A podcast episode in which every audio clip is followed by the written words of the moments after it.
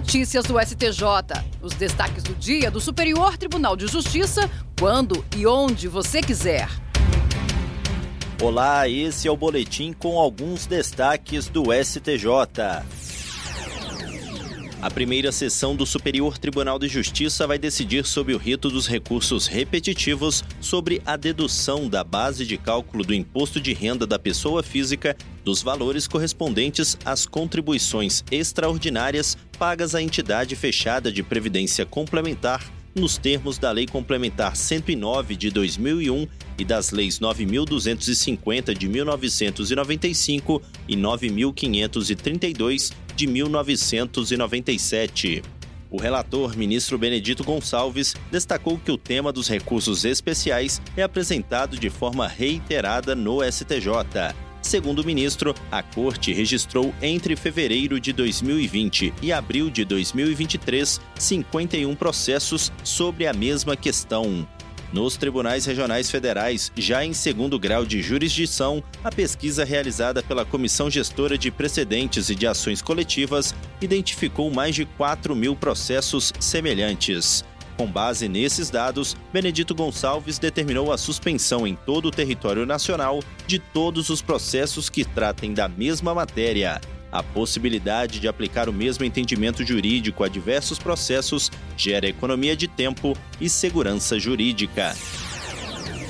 A Corte Especial do Superior Tribunal de Justiça decidiu que a majoração de honorários de sucumbência no julgamento de recurso, prevista no artigo 85, parágrafo 11 do Código de Processo Civil, só é possível nos casos de decisão pelo desprovimento integral ou pelo não conhecimento. O relator, ministro Paulo Sérgio Domingues, destacou que a regra legal em questão foi criada para fortalecer os princípios da celeridade processual e da duração razoável do processo, servindo como um desestímulo à interposição de recursos com pouca ou nenhuma perspectiva de êxito. No entendimento do ministro, essa razão de ser da norma legal deixa claro que a majoração da verba honorária na fase recursal tem como pressuposto que o recurso seja infrutífero, assim considerando aquele em que nada altera o resultado do julgamento, tal como provindo da instância de origem, e que por isso mesmo em nada beneficia a esfera jurídica do recorrente. O relator afirmou que não faz diferença se o tribunal não conheceu do recurso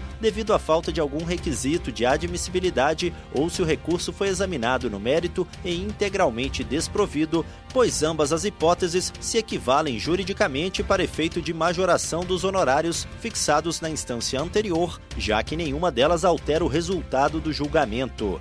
Essa decisão foi tomada sob o rito dos recursos repetitivos e está cadastrada como tema 1059. Agora ela vai orientar os demais tribunais do país quando julgarem casos com idêntica questão. Após bom desempenho no ano de 2023, o Superior Tribunal de Justiça já se prepara para avançar nas metas nacionais do Poder Judiciário que foram aprovadas para o próximo ano. Entre as prioridades está a meta 8, relativa ao julgamento de casos de feminicídio e de violência doméstica e familiar contra mulheres. Para cumprir a meta, o tribunal deverá julgar até 31 de dezembro de 2024 todos os casos de feminicídio e de violência doméstica distribuídos até 2022. A realidade social por trás da meta 8 tem sido uma forte preocupação do STJ em sua atuação institucional. Foi o que levou o tribunal a aderir à campanha Sinal Vermelho de combate à violência doméstica e a participar todos os anos da campanha 21 dias de ativismo pelo fim da violência contra a mulher, por meio da qual desenvolve atividades internas e externas de conscientização sobre os diversos cenários da violência de gênero.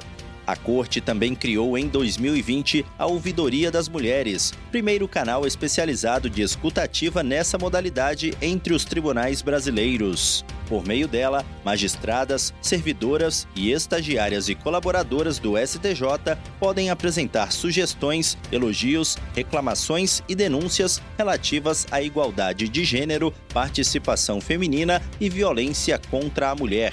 As metas nacionais do Poder Judiciário representam o compromisso dos tribunais brasileiros com o aperfeiçoamento da prestação jurisdicional, buscando proporcionar à sociedade um serviço mais rápido, com mais eficiência e qualidade. E esse foi o STJ Notícias de hoje. Se quiser ouvir mais, acesse o Spotify ou o SoundCloud do STJ. Tchau, tchau. Notícias do STJ, uma produção da Secretaria de Comunicação Social do Superior Tribunal de Justiça.